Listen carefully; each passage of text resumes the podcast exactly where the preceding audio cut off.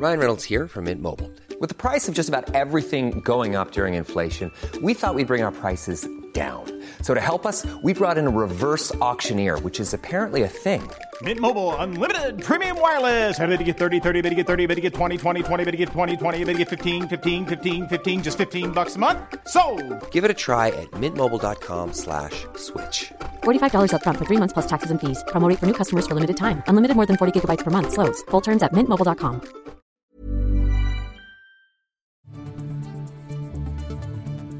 This is your Times afternoon briefing for Wednesday, the 19th of April.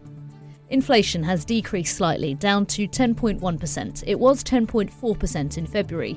This indicates the amount that prices and services have increased by in a year. The slightly slower price increases came from fuel, housing, and household services, but were offset by the increasing cost of food, recreation, and culture.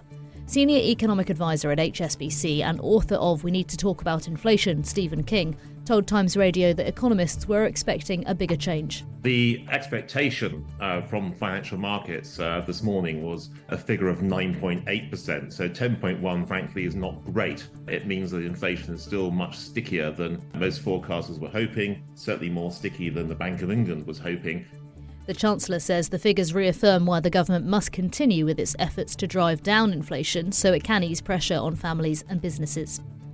The recently sacked boss of the Confederation of British Industry says his reputation has been totally destroyed following misconduct allegations. Tony Danker says he's been the fall guy after he was sacked last week. Three other employees were suspended over separate allegations. The board of the CBI said Mr Danker's conduct fell short of what was expected of him.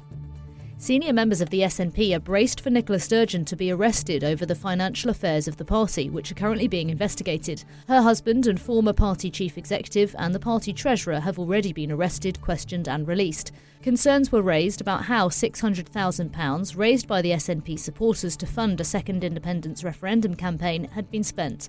Ivan McKee, an SNP MSP and former campaign director for leadership candidate Kate Forbes, told Times Radio that he doesn't want to see anyone suspended at this stage. I think natural justice and the principle of innocent until proven guilty is important.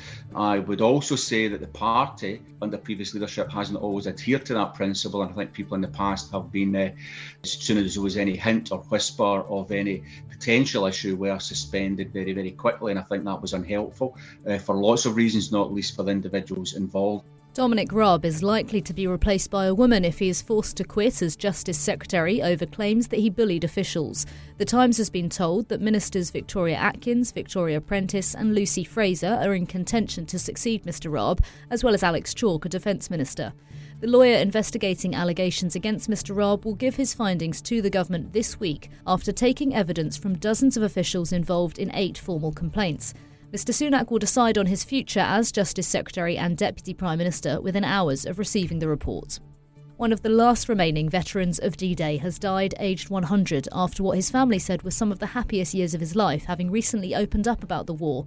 Joe Cattini from Hampshire spoke to The Times in 2019 about being grabbed by a sergeant major at Southampton Docks and made to join one of the first waves of the assault on Gold Beach. It's estimated that there are only about half a dozen British veterans left who fought on the 6th of June 1944.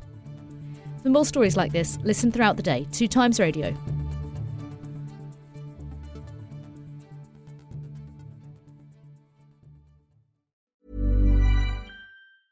Even when we're on a budget, we still deserve nice things.